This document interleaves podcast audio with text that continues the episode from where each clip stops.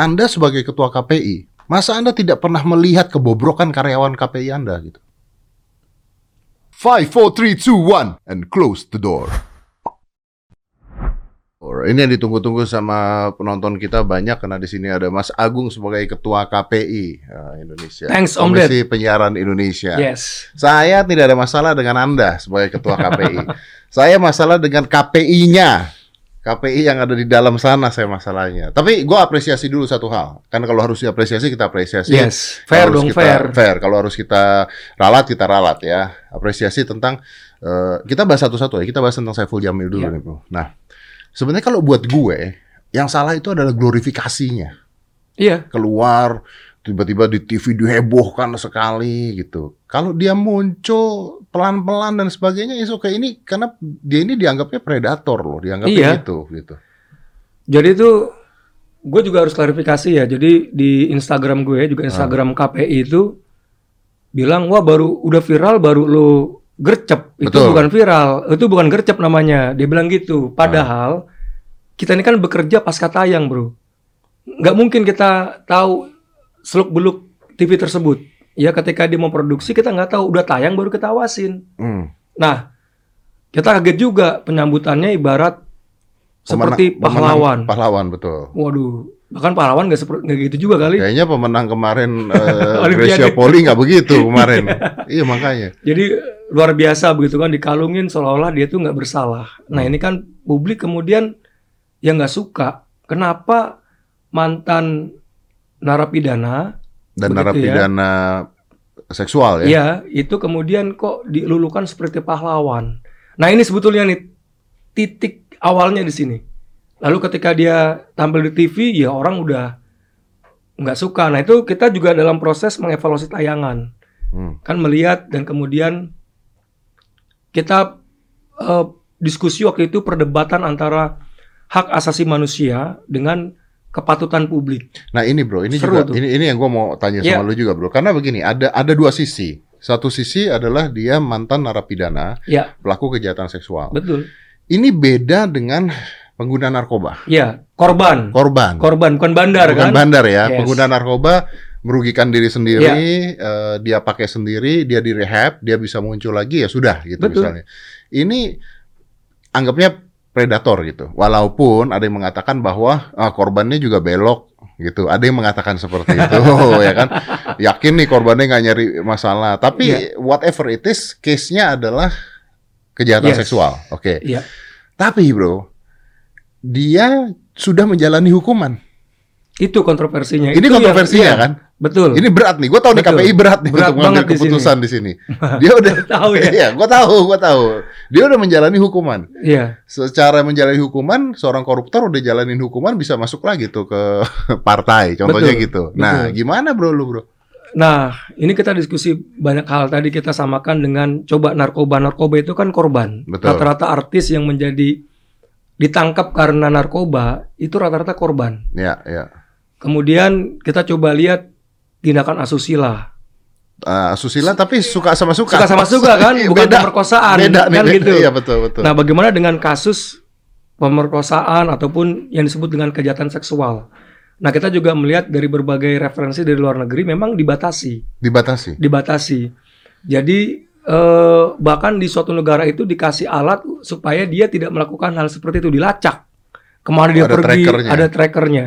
Sampai seperti itu, Bro. Nah, Walaupun sudah menjalani hukuman. sudah kan? menjadi hukuman karena potensi itu bisa muncul kembali. Oh, yang itu oke. ngebaca dari referensi. Iya. Nah, kalau di TV ini persoalannya itu adalah kalau kemudian eh, televisi permisif ya, apa membiarkan dia tayang nih di luar glorifikasi yang fatal tadi, Hmm. lalu kemudian anggapan penonton atau publik, loh kok bisa ya? Kok permisif banget? Artinya, oh nggak masalah loh, ya nggak masalah tuh orang sudah melakukan kegiatan seperti itu tampil di TV. Misalnya seperti itu, itu juga jadi pertimbangan kita. Kan, Jadi kan KPI sempat mengatakan secara hukum dia tidak tidak bersalah untuk tampil di TV gitu Iya, kan. kita kan punya pedoman perilaku Ah. penyiaran standar program siaran itu memang tidak tidak ada bukan tidak ada ya, ada beberapa pasal yang kira-kira bisa menjerat. Jadi itu ditafsirkan untuk bisa menjerat itu ada. Artinya di sini lu ribut di dalam KPI-nya antara hukum dan etika. kan? Iya, hukum antara HAM, hak asasi manusia dan etika. Nanti ada hukumnya juga tuh dilihat. Itu perdebatan kenceng di komisioner. Jadi ini nggak diketahui oleh publik ya bahwa bisa gue bayangin sih. dia kan dia kan hak asasi manusianya ada loh. Cuman kan misalnya ada komisioner bilang ada HAM, ada kepatut ada kepatutan, ada Kelayakan publik, lah, ya, ya, kelayakan. kelayakan Gimana? Lu membedakan itu sementara TV itu ruang publik. Hmm. Nah, akhirnya ya udah kita buat surat, kita mengecam glorifikasinya. Glorifikasinya Nggak boleh. nggak boleh. Yang kedua, dia bisa tampil untuk kepentingan edukasi. Edukasi, bro. Edukasi. Edukasi. Jadi misalnya ya dia hadir sebagai ya bahaya predator, bahaya itu kan bisa juga ditampilkan seperti itu. Kalau dia tampil nyanyi heboh gimana? Ya kalau untuk hiburan Nah, ini yang belum bisa di dalam surat edaran itu. itu belum bisa. Belum bisa di surat yang kami kirim kepada lembaga penyiaran kepada televisi. Oke. Balik lagi. Padahal ada orang mengatakan, lah dia nyari duitnya kan dari sana, nyanyi dan sebagainya. Itu dia. Jadi di IG Jadi Anda gua, pusing kan ya di IG gua sampai dibilang gini, "Pak, jangan matiin rezeki orang. rezeki orang, jangan matiin mata pencarian orang." Ada juga yang ngomong gitu walaupun minoritas. Ya jumlahnya sih yang paling banyak itu mengecam lah Hmm. eh Saiful Jamil, Bang ja, Bang Ipul, Bang Jamil gue juga nggak terlalu kenal sih.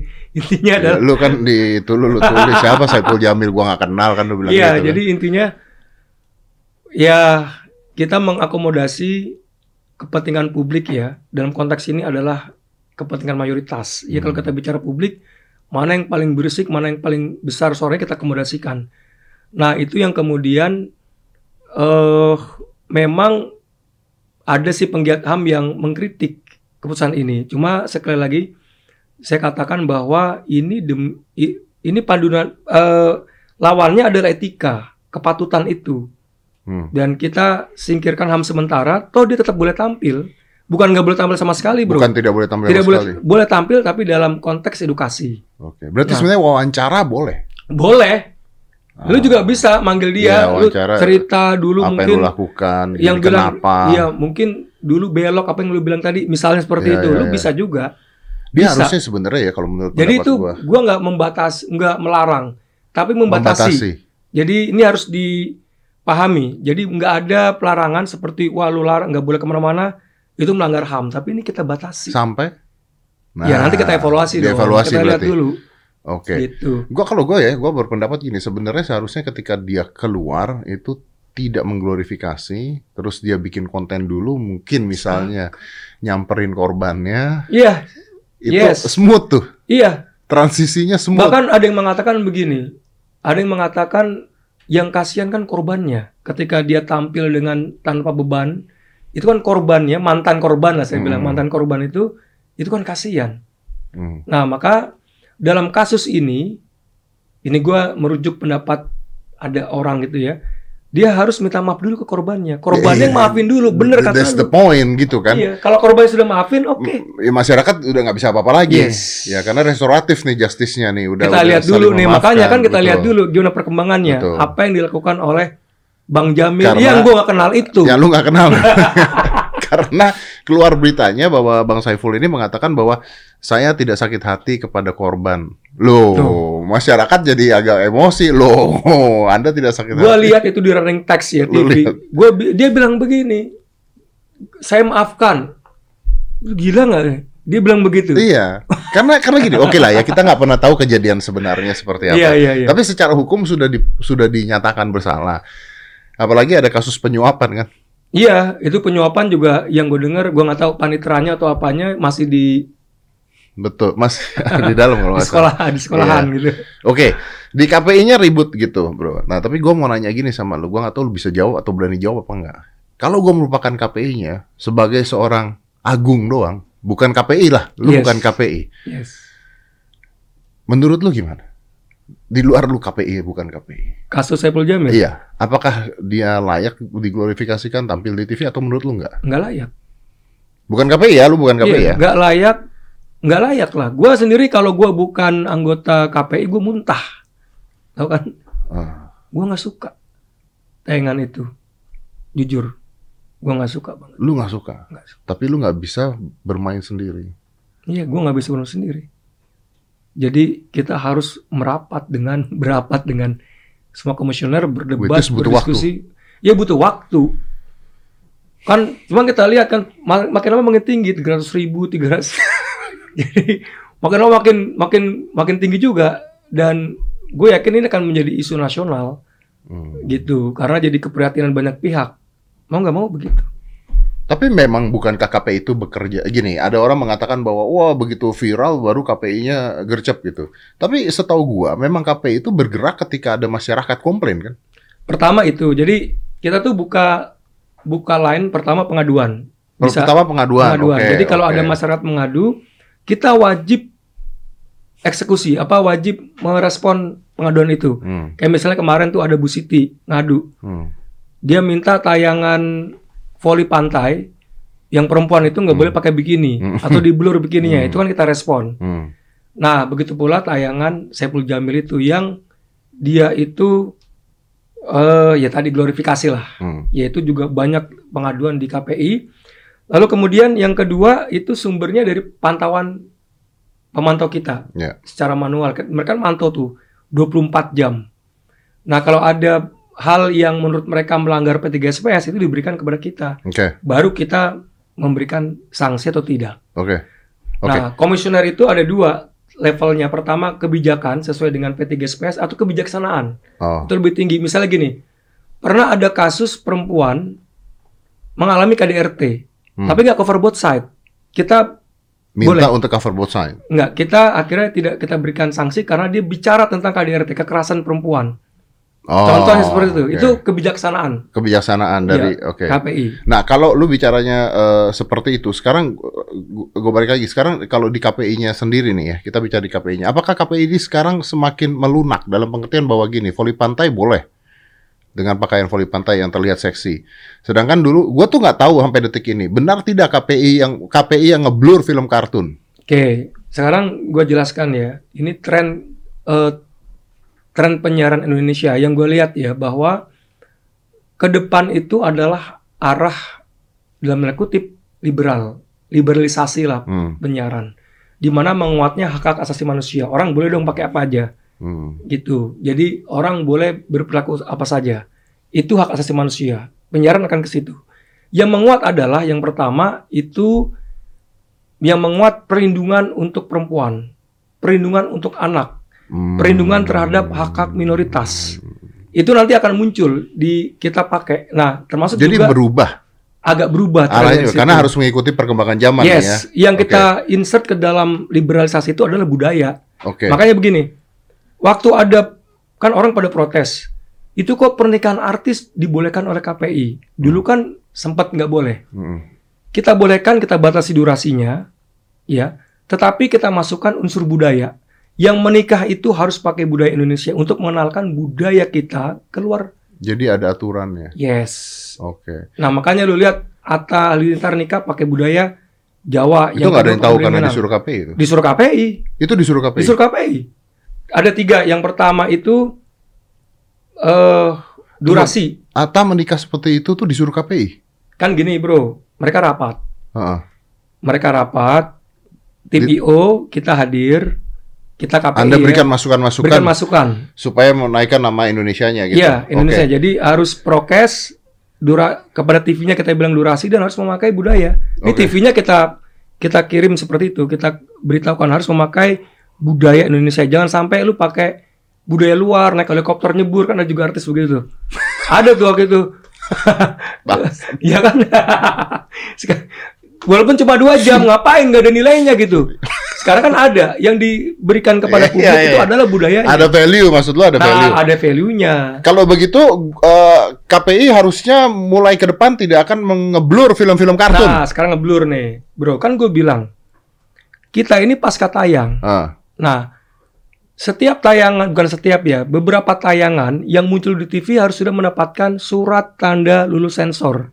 Atau STLS. Sinetron misalnya, mm-mm, film. mm-mm. Itu sudah harus dapat STLS. Nah, STLS itu yang buat siapa? Bukan Badan KPI, bro. sensor. Lembaga sensor film. Jadi yang ngeblur kartun bukan Ah. KPI. Gue nggak tahu, gue nggak bilang ya. Loh, Jadi, dulu, ini kan sinetron. Ah, sinetron film. Sinetron film itu masuk ke dalam LSF dulu. ah, ah, Baru kemudian ditayangkan di TV, baru kita awasi. betul. Nah, kalau kartun apakah masuk LSF gue nggak tahu nih. Oke. Ya. Jadi kalau kartun itu di blur, ya itu tidak apa namanya bukan perintah KPI. Gue juga kaget. Kaget bro. Waktu itu gini. eh ada patung di blur. Iya, gua patung di blur. Itu bukan perintah KPI. Bukan KPI itu TV-nya sendiri yang ngeblur itu. Ini kan di luar LSF tadi film sama sinetron Iya. kan. Kalau TV kan apa itu tayangan patung kalau nggak salah berita. Jadi nggak masuk ke dalam LSF dia, Hmm. lembaga sensor film. Jadi TV-nya sendiri kaget juga gua ditanya itu kasus lama sih. Dia bilang, eh Pak Ketua, waktu itu gue tampil di TV ya. Ini kerjaan siapa? Ini bukan kerjaan KPI, gue bilang. Kaget juga Suzuka pakai bikini di sensor, eh di blur. Gue itu kaget banget. Oke, Shizuka Bukan, si suka kartun disensor bukan KPI. bukan KPI. Bukan KPI. Oke. Bukan KPI, Bro. Itu begitu Ini makanya- harus sampaikan dulu ke masyarakat Ya, bukan nih. KPI. Jadi gua meminta di forum ini di tempatnya Om Deddy nih ya kepada semua industri penyiaran televisi untuk tidak memblur kartun, mensensor kartun, tampilkan apa adanya. Mungkin TV-nya takut kalau misalnya dia nggak Katanya sensor. begitu, tapi Ah. kan kita punya sekolah, Bro, sekolah P3SPS. Setiap tahun ada TV mengirim karyawannya dengan tujuan karyawannya itu paham apa yang harus Paham. dilakukan atau apa yang tidak nah, dilakukan. dia kemudian bisa menjadi editing sebelum tayang dia lakukan kan itu tujuannya. Hmm, hmm, hmm. Nah, jadi ada kemandekan di TV ini, makanya di dalam forum ini supaya mereka dengar, me- melihat, kemudian mengubah, tidak lagi kemudian memblur kartun. Dan kalau gue lihat sih yang kartun-kartun itu produk lama sih bro, Produk lama ya. didaur ulang aja terus dikasih lihat nih KPI KPI, jengkel juga gue lama-lama. Ya, ya, ya. Oke, oke, itu itu clear, clear, Clear Eh, ya? clear ya, clear ya. Masalah Saiful Jamil clear, masalah eh, pendapat lu sendiri tentang Ya. Saiful Jamil di tayangan glorifikasinya, baik di dalam KPI atau di luar KPI, lu punya pendapat lu sendiri tadi kan, is clear gitu ya, Yes. is clear. Nah, gua mau tanya pertanyaan kedua nih, ini eh, lu tahu lah gua arahnya mau ke mana, udah pasti tahu. Nah, siap-siap nih menjawab nih. Siap. Apakah Anda sebagai ketua KPI juga akan muntah ketika terjadi pelecehan seksual di kantor? Tepatnya gue nggak muntah bro, gue gebrak meja. Oke. gebrak meja. Ya mungkin padanannya dengan muntah sama.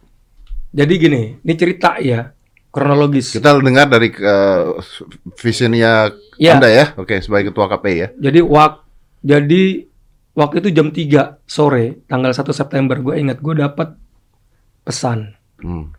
surat dari korban. Hmm. Gue baca tuh. Itu gue langsung gebrak meja bro, di kantor tuh.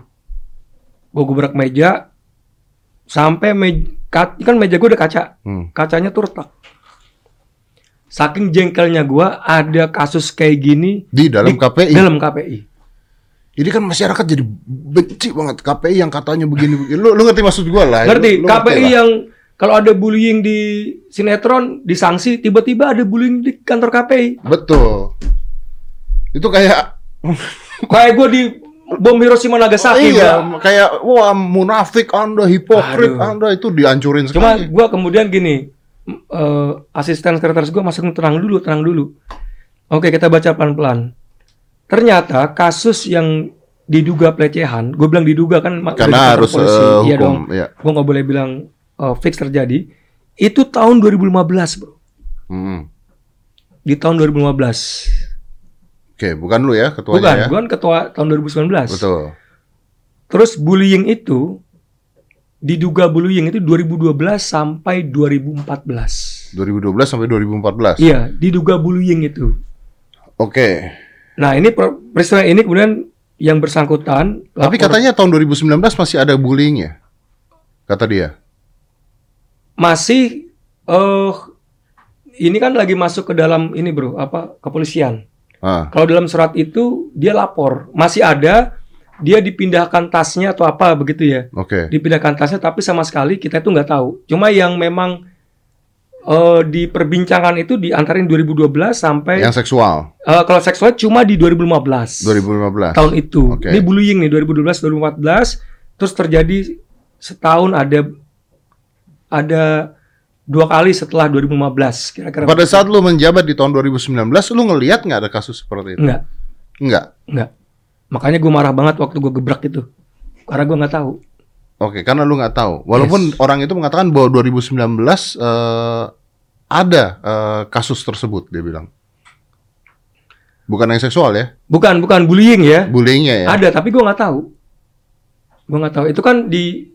Jadi gini, kalau kita tahu, kalau kita tahu langsung kita investigasi, kan gitu. Hmm. Karena gini, yang korban itu Bro, kalau lu mengatakan lu nggak tahu, artinya sebagai ketua KPI, lu oke, gue sih tidak ada masalah Yes. sebagai ketua KPI. Tapi kalau lu tidak tahu, artinya di bawah ini, di KPI-nya sendiri, berantakan bos dalamnya di pegawai-pegawai bos. nggak gini, gini, bukan gini bro. Jadi gini, Gua, gua nanya lo ya ini yes, ya, gua yes. bertanya ya. Jadi gini, di KPI itu kan kerja 24 jam bro. Ya Hmm. 24 jam. Itu saat satu malam itu yang pemantau itu kerja tiap eh, empat shift. Jadi satu orang 6 jam. Hmm. Nah, korban ini bagian visual data. Mm-mm. Di bagian visual data. Jadi visual data itu bagian yang mengedit misalnya dari pemantau jam sekian sampai jam sekian Mm-mm. atau detik ini detik ini. Deddy Dia Corbuzier nulis. Ya, Ah. nah dikasih ke visual data, visual data nyari rekamannya. Oke. Terus dikasih ke udah ke tim hukum, Hmm. lalu dikasih pasal, baru masuk ke meja komisioner. Oke. Nah dia di bagian sini nih visual data. Nah ini tempatnya di mana? Waktu itu kejadiannya di gedung lama bro, bukan gedung baru. Kejadiannya di gedung lama. Eh, Oke. Gedung lama itu Bapeten. Nah pada saat itu kejadian, anda kan komisioner. Enggak, itu gua 2016. Ah, ah, komisioner kan? Iya, komi- enggak itu 2012 sampai 2015. 2012 sampai 2015. Eh, 2012 sampai 2014 15. itu bullyingnya. Ah, 2015 itu eh pelecehannya. pelecehannya. Nah, lu pada saat jadi komisioner Diduga ya, diduga. Diduga, kita bukan bicara kita diduga, bicara oke. diduga, bukan bicara eh, benar atau benar tidaknya tidak ya? karena itu nanti adalah keputusan kepolisian. Betul. Pada saat 2016 lu jadi komisioner lu nggak mendengar itu? Tidak mendengar. Gua cross jadi gini. Kan kita jam 3 itu gue dapat kabar jam 4 kemudian kita rapat. Komisioner sama sekretariat. Hmm. rapat semua tuh. Lalu kita putuskan kita pro victim dan asas praduga tak bersalah. Hmm. Nah, pro victim tuh artinya kita mendampingi korban. Jadi ada komisioner yang ke rumah korban malam itu juga lalu mendampingi korban ke kepolisian. Itu sampai jam 4, Bro, di BAP jam 4 subuh. Hmm. Jadi tanggal 1 September kemudian habis rapat malamnya kita ke rumah korban Hmm. lalu kita dampingi korban ke polisi, Anda mendampingi korban ke polisi. komisioner. Komisioner mendampingi korban ke polisi. ke polisi. Bro, ini gue jadi agak-agak agak pusing. Ini masalahnya adalah words against words atau ada video rekaman, bukti dan sebagainya atau words against words. Kalau words against words susah nih polisi juga bekerja. Iya, makanya kan gini. Itu kita saran ke kepolisian, Bro. Jadi ap- ini kan semua baru apa itu dugaan ya, belum terbuk buka, belum bukan terbukti, cuma kita pro victim ya. Kalau gua lihat apa tuh korban gini gua analisis kenapa korban itu nggak melapor ketika dia diduga dilecehkan pada tahun 2015. Katanya dia udah melapor bro ke polisi. Ya, ini nggak ngelapor ke kita gitu. Oh, kita kan ke ya ke komisioner ataupun mungkin ke atasannya pada saat itu ya, Bro. Oke. Ini kan kita bicara kejadian pada masa silam. Nah, mungkin korban trauma, Bro. Orang yang gue baca kalau laki-laki maupun perempuan kalau mendapatkan kekerasan seperti itu, dia bisa berpotensi trauma. Mungkin karena dia trauma ataupun malu, apalagi sistem sosial kita kan. Kalau cowok, ah cemen lu, gitu aja Hmm. ngadu, itu kan sering kita dengar. Itu sistem sosial kita padahal mungkin saja dia memang menderita. Nah, Oke. itu yang membuat dia mungkin trauma dan malu sehingga dan juga mungkin takut ya tidak melapor kepada atasannya pada saat itu. Kan kalau kita lihat di tahun 2017 melapor ke Komnas HAM. Betul. Kemudian di 2019 Nah masa lu tidak tahu sebagai ketua KPI bahwa dia ngelapor ke Komnas HAM? itu kan 2017 gua anggota KPI nggak tahu juga, Bro. Lu kan komisioner nggak tahu juga. Nah, jadi gini. Dia kirim email ke Komnas HAM. Nah, Komnas HAM kemudian merekomendasi untuk dia lapor ke polisi. Aku nggak tahu kenapa tidak di CC kepada KP Pusat. Gitu. Bro, gini, gua nggak tahu nih lingkup kerja, ruang kerjanya atau tempat kerjanya KPI ya. Gua kayaknya tuh pernah dua kali ke sana gitu. Tapi kan gua nggak tahu bagian gedungnya dan sebagainya Yes. seperti apa. Tapi gini bro, eh, gua tembak ya. Eh, anda sebagai ketua KPI, masa Anda tidak pernah melihat kebobrokan karyawan KPI Anda gitu? Eh, aku terusan gini gini bro ya. Jadi gini, setiap orang mengawasi TV setiap 6 jam, tiga jam aja kalau dia melihat handphone dan televisi tanpa jeda itu bisa berpotensi menjadi agresif. Itu satu.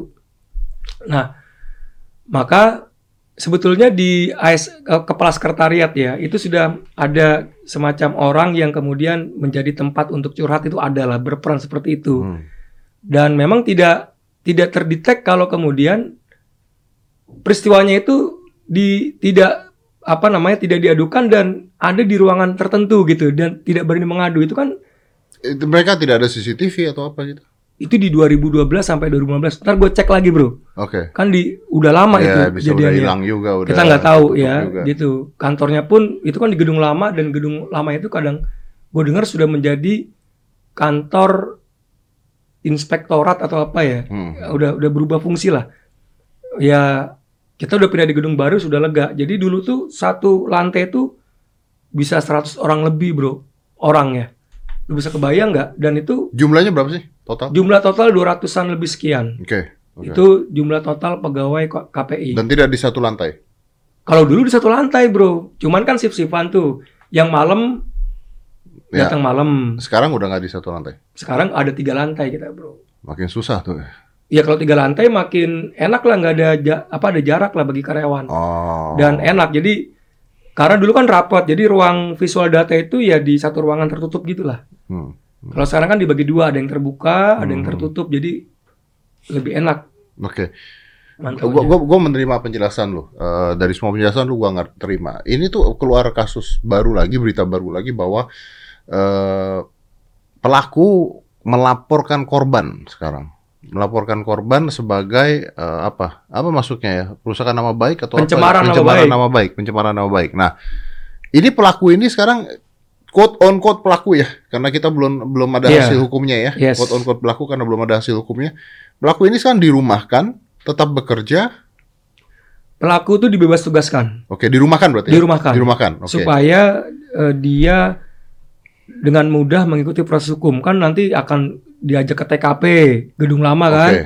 lalu kemudian ya diperiksa Ya, ada sebagai proses-prosesnya lah, BAP dan sebagainya. segala macam Artinya ketika dia melaporkan balik si korban, KPI tidak tahu hal itu ya? nggak tahu saya sendiri baru tahu dari media dua hari yang lalu kan Ya. itu dia ada statement dari pengacaranya saya bi- bicara di online bahkan ada yang ada yang kasih di IG saya baru saya baca gue baru tahu itu bro Lu baru tahu itu. Baru tahu itu. Jadi eh belum ada sendiri penjelasan dari terduga pelaku bahwa mereka memang akan melaporkan korban, terduga korban ke polisi dengan Pencemaran nama tuduhan baik. pencemaran nama baik. Oke. Bro, eh, gua kalau main good cup bad cup gitu ya, gua akan bertanya di dua sisi. Pertama, kita, main eh, good cup lah. Kalau kita main good cup berarti ada pelaku di KPI. Eh, pelaku ini melecehkan secara seksual, bla bla bla bla bla bla, terjadilah kasus ini. Oke. Ini artinya bahwa ada kebobrokan di KPI. Kita harus akui itu. Ya. Oke. Kalau terbukti, Kalau bro. terbukti, terbukti. Iya, ada kebobrokan di Iya. KPI. Artinya harus di- dibersihkan, dibenarkan dan sebagainya. Sialnya, lu sekarang ketua KPI. Mau itu kejadiannya dulu kayak mau apa? Iya. Ya Anda ketua KPI. Gua tanggung jawab. Lu tanggung Gua jawab. ambil tanggung jawab. Betul. Kedua, kalau gua kita bermainnya bad cup, bisa saja ini nggak kejadian. Jadi gini, gua sama teman-teman gua kan menganalisis secara objektif apa yang terjadi di KPI. Objektif ya, Bro. Ya. Jadi terlepas dari ada kasus ini, ini kasus ini pemicu aja. Yang pertama, kita akan membuat ruang konseling plus psikolog, psikiater di dalam situ. Oh ini menarik nih. Iya. Karena karena karena ada karena ada kasus ini maka ada pembenar bukan pembenaran. Ada, evaluasi, ada evaluasi. kemudian ada implementasi dari hasil evaluasi Oke. konseling. Oke, oke. Ini menarik Satu. nih. Ada ruang konseling, ada konselornya juga. Lalu kami yang kedua akan membuat email untuk pengaduan. Mungkin ada saja orang yang dibully ataupun dilecehkan ya, tapi takut ngomong karena trauma. Dia bisa email langsung ke ke gua, Bro. Langsung ke lu. Langsung ke gua. Jadi langsung kita bentuk nanti tim investi- investigasi. Yang ketiga kan kita buat regulasi. Peraturan KPI bahwa setiap orang yang melakukan tindakan bullying ataupun pelecehan langsung dipecat secara tidak hormat. Tanpa menunggu proses kayak di kepolisian yang menunggu putusan hukum ya. Ya, Jadi kalau dipecat secara tidak hormat, Yes. tapi ke, eh, urusan hukum tetap berjalan. ya dong, berjalan dong. Karena itu urusannya polisi. Ya. ya. Nanti kita buat seperti itu dan kita internalisasikan ke pada karyawan kita semua. Itu yang kita lakukan. Hmm, hmm. Nah, untuk korban sendiri kita dampingi dan kita menyediakan konseling kepada korban, terduga korban sampai dia sembuh secara psikis, Bro. Oke, saat ini lu pernah ketemu korbannya lagi? Pernah, Pernah. pernah. Sekali.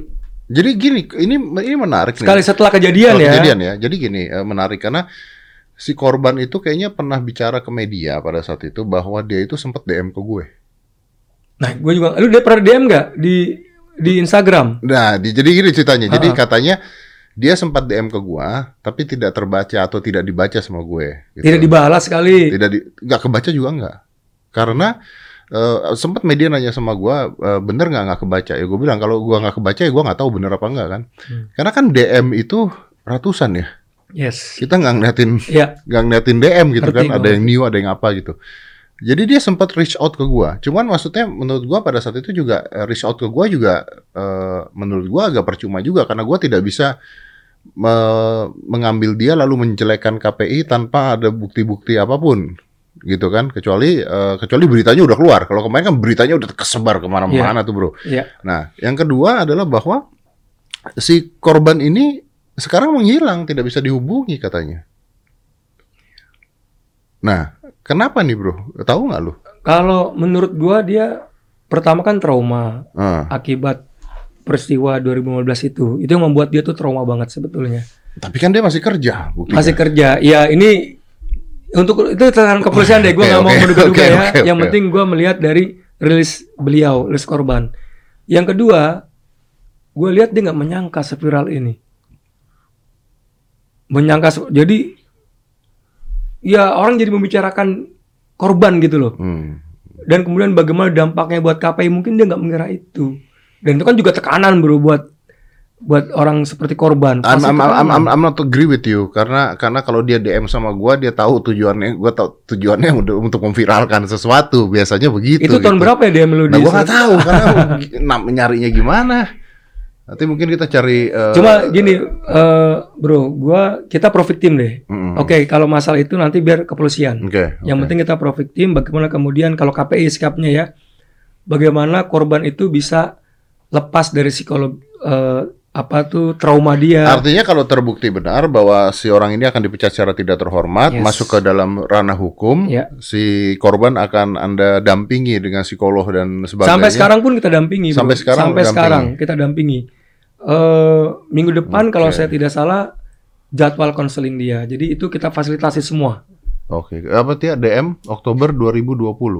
Apa sih namanya dia? Coba gue penasaran nama Instagramnya apa? Coba. Kan kita bisa cari tuh kalau emang dia bener DM gue. Karena kalau dia nge-DM gue kan tujuannya pasti adalah untuk meramaikan dong.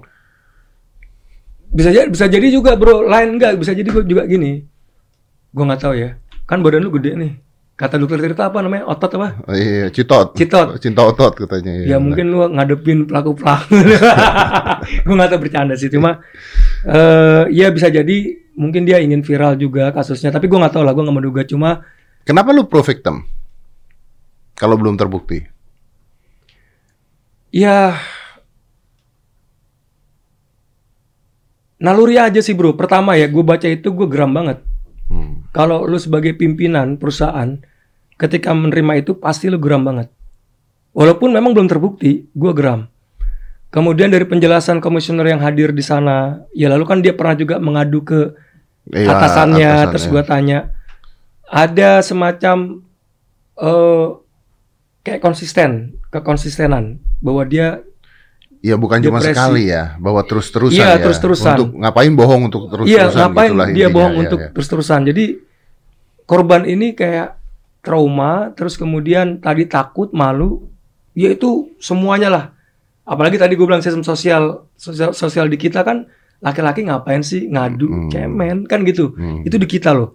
Sistem sosial Ya, di kalau Indonesia wanita gitu. dilecehkan secara seksual, Wah, langsung. langsung kalau laki dilecehkan secara seksual, lu nggak ngadu lu cemen cemen kan gitu. Iya. Jadi wah ini mungkin di- dia kemudian terpendam lama ya dep- jadi depresi.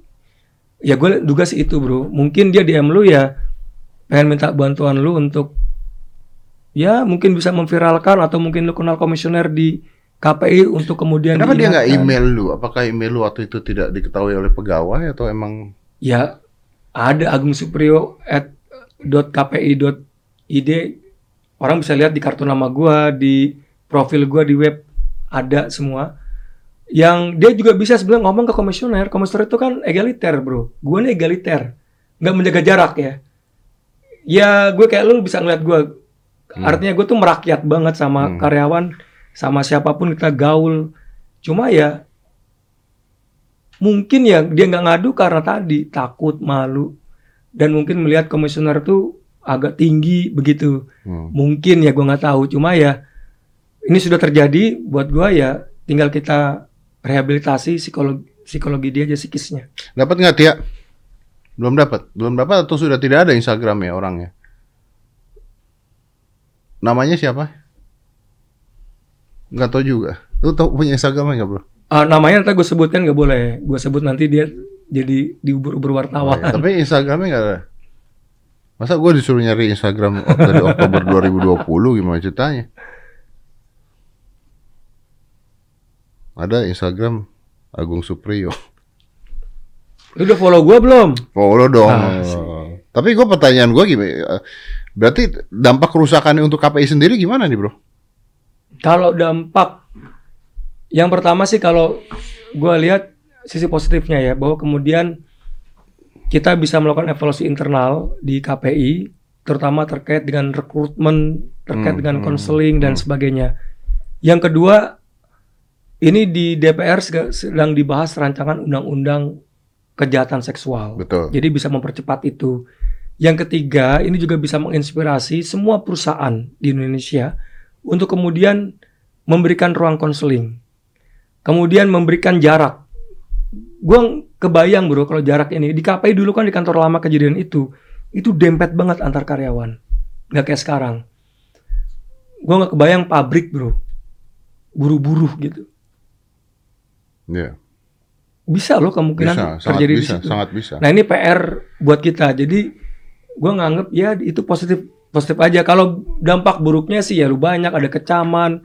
Tadi lu KPI kan ngawasin bullying kok malah jadi tempat bullying Betul, ya. karena gitu kan gitu. namanya bullying itu bisa terjadi di mana saja, kapan saja. Gitu Iya kan. dan kadang-kala tertutup bro. Ini Belum yang tertutup. yang lu tahu bahwa nggak semua. Gue baca di berbagai kejadian di banyak negara ya. Ke, kejadian bullying ataupun pelecehan itu tertutup bro. Jadi betul-betul nggak nggak kelihatan lah. Itu satu. Yang kedua tadi sistem sosial. Mungkin orang bullying biasa, padahal itu keterlaluan.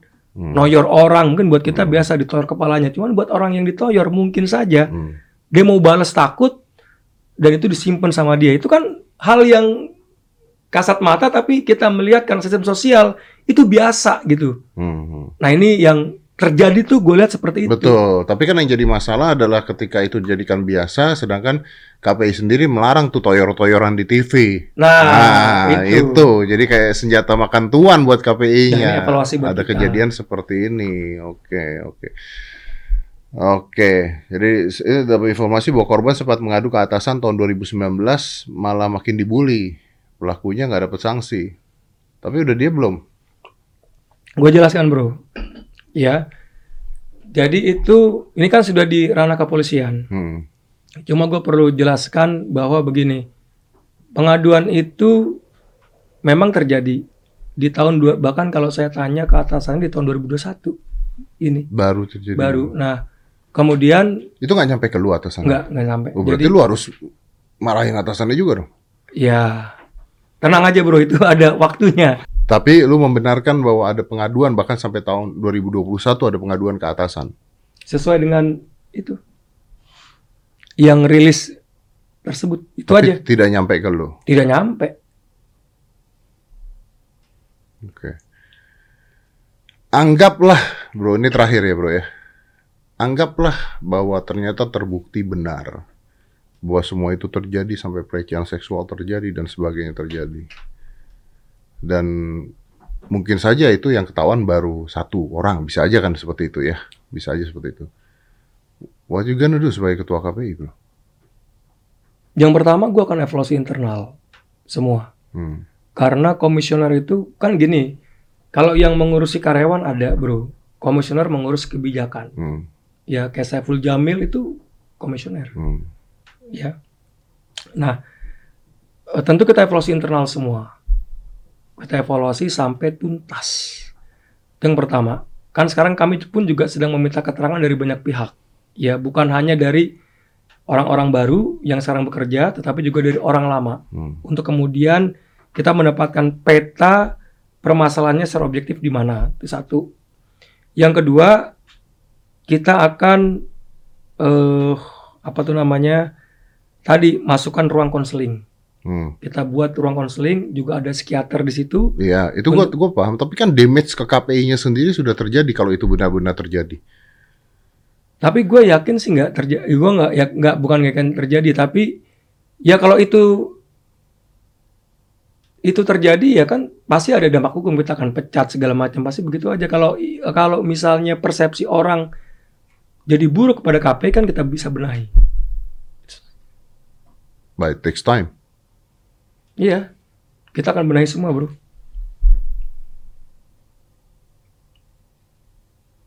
Oke.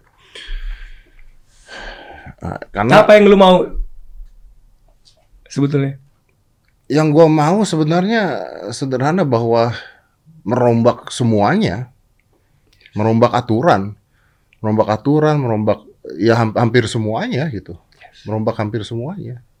Ya itu kan gue lakukan. Iya, karena karena kan eh, image masyarakat tentang KPI apalagi setelah kejadian seperti ini menjadi negatif. Kita nggak bisa nutupin itu, lalu juga tahu lah gitu kan.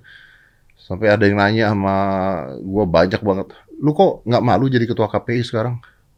Ada yang nanya kayak begitu. Ada juga. Ada. Tapi sebenarnya masuk akal. Maksud gua begini loh, lu kok nggak malu jadi ketua KPI sekarang karena di KPI ada kejadian seperti itu. Gitu.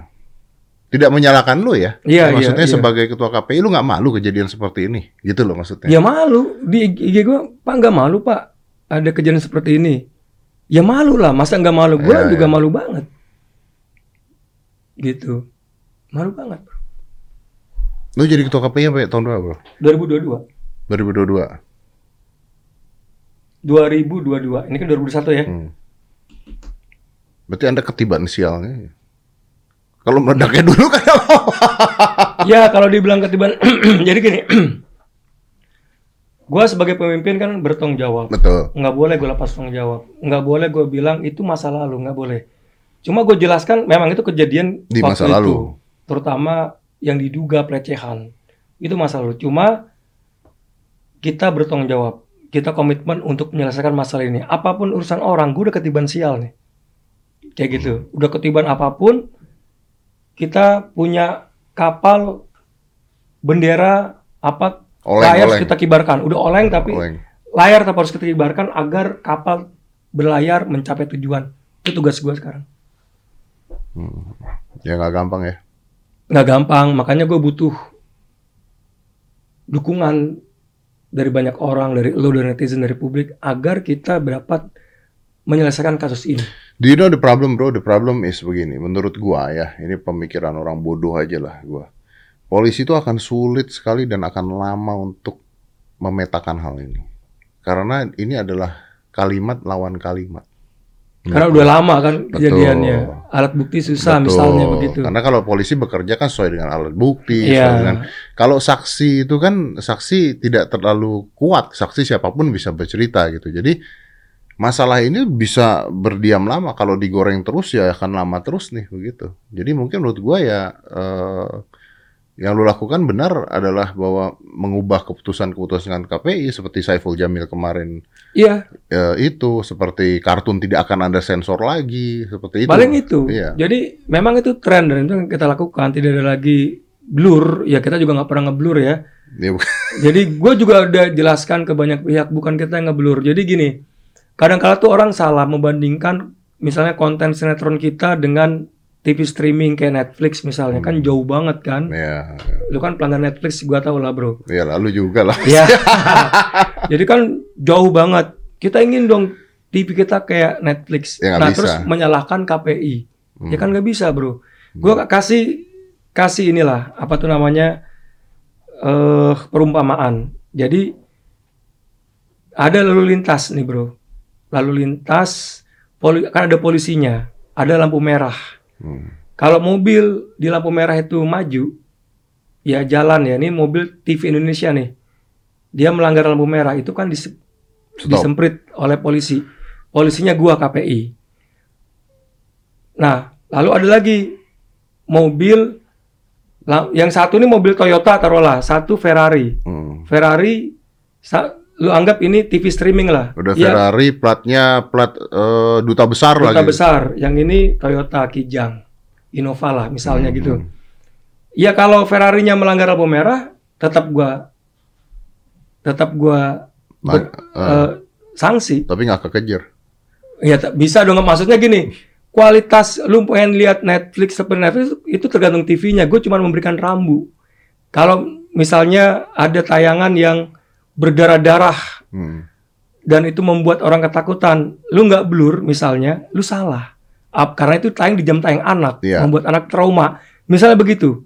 Ngerti nggak maksud gua? Ya gua ngerti, tapi kan intinya Anda tidak punya kedaulatan di OTT kan? Nggak punya. Gue cuma kasih contoh. Iya. Kenapa kemudian TV kita orang kan bilang nggak bisa seperti TV streaming dan kemudian menyalahkan KPI. Ya bukan itu bukan persoalan KPI. KPI cuma memberikan rambu itu aja.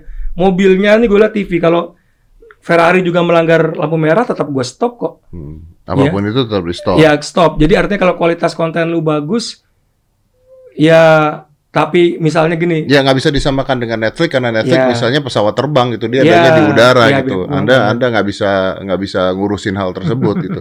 Dan juga OTT kan basically on demand.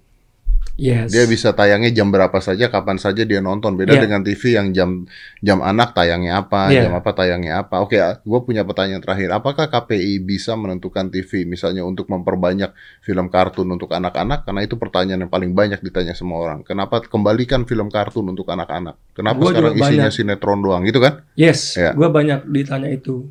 Jadi gini, gue pernah tuh diskusi sama TV ya. Kenapa kok TV ini nggak jarang nayangin kartun Indonesia? Hmm. Dia TV-nya banyak buat kartun, tapi ke kartun luar negeri Hmm. cuman disulis-suarakan. Hmm. Dia bilang gini, kalau kita produksi kan- kartun Indonesia tuh mahal banget, Ya, pasti. mahal banget. Padahal orang yang buat kartun di Hmm. Indonesia nggak Nggak kalah jago. nggak kalah jago Ah. dan banyak banget, nggak Ya. sedikit. Gua kebayang. Karena kalau di luar negeri belinya can produk, produk Ya. kalengan kan? Upin Ipin aja katanya dari Indonesia yang Iya. buat itu. Nah, lebih murah buat dia kita beli dari luar Betul. dan itu sudah gelondongan bro, udah ada teksnya kadang sudah disulis suarakan ke Indonesia tinggal beli Jadi selesai. selesai. Nah, lo tau nggak Ipin Upin itu disubsidi bro oleh pemerintah Malaysia. Oh. Oh ya. Jadi Artinya film Upin Ipin itu juga sebuah ini ya. ya propaganda, pada akhirnya. propaganda Malaysia disubsidi Betul. oleh Malaysia. Iya, jadi propaganda. Nah, kenapa kemudian ya kita tuh harus bicara strategi kebudayaan dalam pengertian luas pada akhirnya. Gitu. Nggak bisa KPI memaksa TV untuk di jam tayang anak lu harus produksi sinet, produksi kartun. Tadi kan gue jelaskan bahwa biaya produksinya mahal banget. Jadi lebih baik dia beli dari luar yang udah gelondongan lengkap dengan teks udah beli tinggal Hmm. tayang. Itu lebih murah buat dia. Dan itu bisa diperbanyak nggak? Kalau itu bisa gue gue bilang untuk diperbanyak. Dan gue lihat memang begini. Yang saya tanya ke netizen, lu kartun suka apa? Dragon Ball. Hmm. Jadi yang dirujuk memang kartun-kartun asing juga, Iya. bukan kartun Indonesia. Gue nggak pernah melihat Gua suka si Unyil nggak ada bro. Ternyata dia merujuk ke Dragon Ball, terus detektif Conan. Conan, terus apa lagi tuh? Ya ya ya kayak Ya, gitu kayak gitu lah. Yang zaman-zaman dulu tuh Jepang Subasa tuh. gitu. Subasa. tiba-tiba. Hmm. Dia yang itu Tapi requestnya memang at least itu. itu. film kartun bukan sinetron di zaman anak-anak lah intinya kan Ya. begitu kan. At least seperti itulah intinya. lah. Sebetulnya gue mau fair ya. Mereka itu yang bertanya masih ngeliat TV nggak? Gue kadang-kala, kadang-kala gue ngeliat juga nih. Pada nonton TV nggak ya? Jangan-jangan mereka udah Udah gadget. Netflix, udah, Udah YouTube. Netflix. Jangan-jangan begitu karena kalau lihat konsumsi orang dengan YouTube itu lebih banyak daripada mereka menonton TV. Hmm. Men- Mengkonsumsi Gadget. eh, gadget lebih banyak daripada mengkonsumsi TV itu survei loh. Jadi bukan apa tuh namanya Makanya bukan saya nggak ada di TV, Pak. Nah, gua nggak tahu. Mungkin rating lu rendah kali pas di TV. Iya. Gua kalau di TV rendah rating gua. Iya. Kenapa Gua di- ya? Penontonnya udah beda ya, Bro. Menurut gua penonton gua sudah pindahnya ke digital. Itu dia. Nah, lu bayangin ada TV, gua nggak sebut ya. Oh. Dulu obsesinya untuk anak muda. Keren sih Iya, tapi nggak TV-nya. jalan kan? Nggak jalan karena anak mudanya Pindah ke digital. pindah ke digital, pindah ke gadget But dan this is a big problem for you loh bro. Iya. Karena kenapa? Karena begitu soal kita bicara aja belak-belakan deh. Iya. Begitu kelas A B-nya pindah ke digital, maka kelas AB yang kemarin di- digantikan oleh CD. Yes. Maka acaranya harus makin rusak lagi supaya narik-narik yang bawah-bawah kan begitu bro. Nah, makanya ini ada literasi, Bro. Ya, kita memang membuka membuat literasi ya ke banyak masyarakat agar masyarakat mengerti tentang tontonan yang sehat. Cuman ini nggak mudah, Bro. Tontonan yang sehat tidak di TV, mereka nontonnya digital udah. Ya, cuma nggak bisa dibilang gitu. Gue pernah mendapat pengaduan banyak dari digital. Konten di digital sebenarnya bagus, cuman juga harus kita akui ada sebagian ya, yang pasti, ngaco, ya, pasti, pasti, pasti. yang ngaco. Ya kalau TV streaming sih, gue sama kayak lu deh posisinya, bagus banget. Udah paling top lah itu. Iya, memang benar, benar. Tapi di Uni Eropa bagus loh bro, ada kebijakan 30% konten TV streaming yang beredar di Uni Eropa. Harus mereka punya produksi sendiri. Gue pengen itu ada Indonesia di sini. produksi sendiri ya, ya, ya. Jadi nanti kita nonton Netflix ya. Ada Indonesia. ya. Waduh. Ya. Eh mungkin nggak sih kalau TV di Indonesia tuh ya semua pe- eh, TV itu ada aturan bahwa misalnya 30% atau 40% adalah acara pendidikan gitu. nggak ada yang ada tuh sekarang itu adalah 40% tuh konten asing maksimal 60% adalah konten Indonesia itu aja Hmm. Cuman kita bagi klasifikasi jam tayang jam tayang anak lu nggak boleh begini begini jam tayang remaja begini. Nah, problem adalah ketika dia bikin konten Indonesia dan dia tahu bahwa penontonnya kelasnya sudah turun dan sebagainya, dia akan bikin makin alay, makin alay, makin alay. itu dia. Itu PR kita tuh. PR kita. Cuma memang gini ya kalau di jam tayang anak itu Ribet hidup lo ya. yang pegang itu emak-emak sih kayak sinetron. Remote itu yang megang tuh kayaknya emak-emak terus deh. Iya. ibu-ibu kan dia militan tuh pemilih setia dan militan Ya karena anaknya sudah ke YouTube juga. Itu dia. gue tuh ngeliat begitu jadi sebenarnya ini bukan PR besar buat KPI tapi bagaimana kita melihat platform itu ke depan jadi kalau kita bicara undang-undang penyiaran bro itu kan bicara tentang masalah yang luhur Hmm.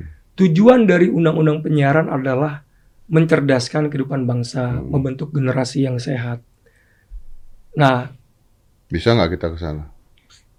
Sementara ruang lingkup penyiaran di undang-undang itu cuma TV dan radio. Hmm.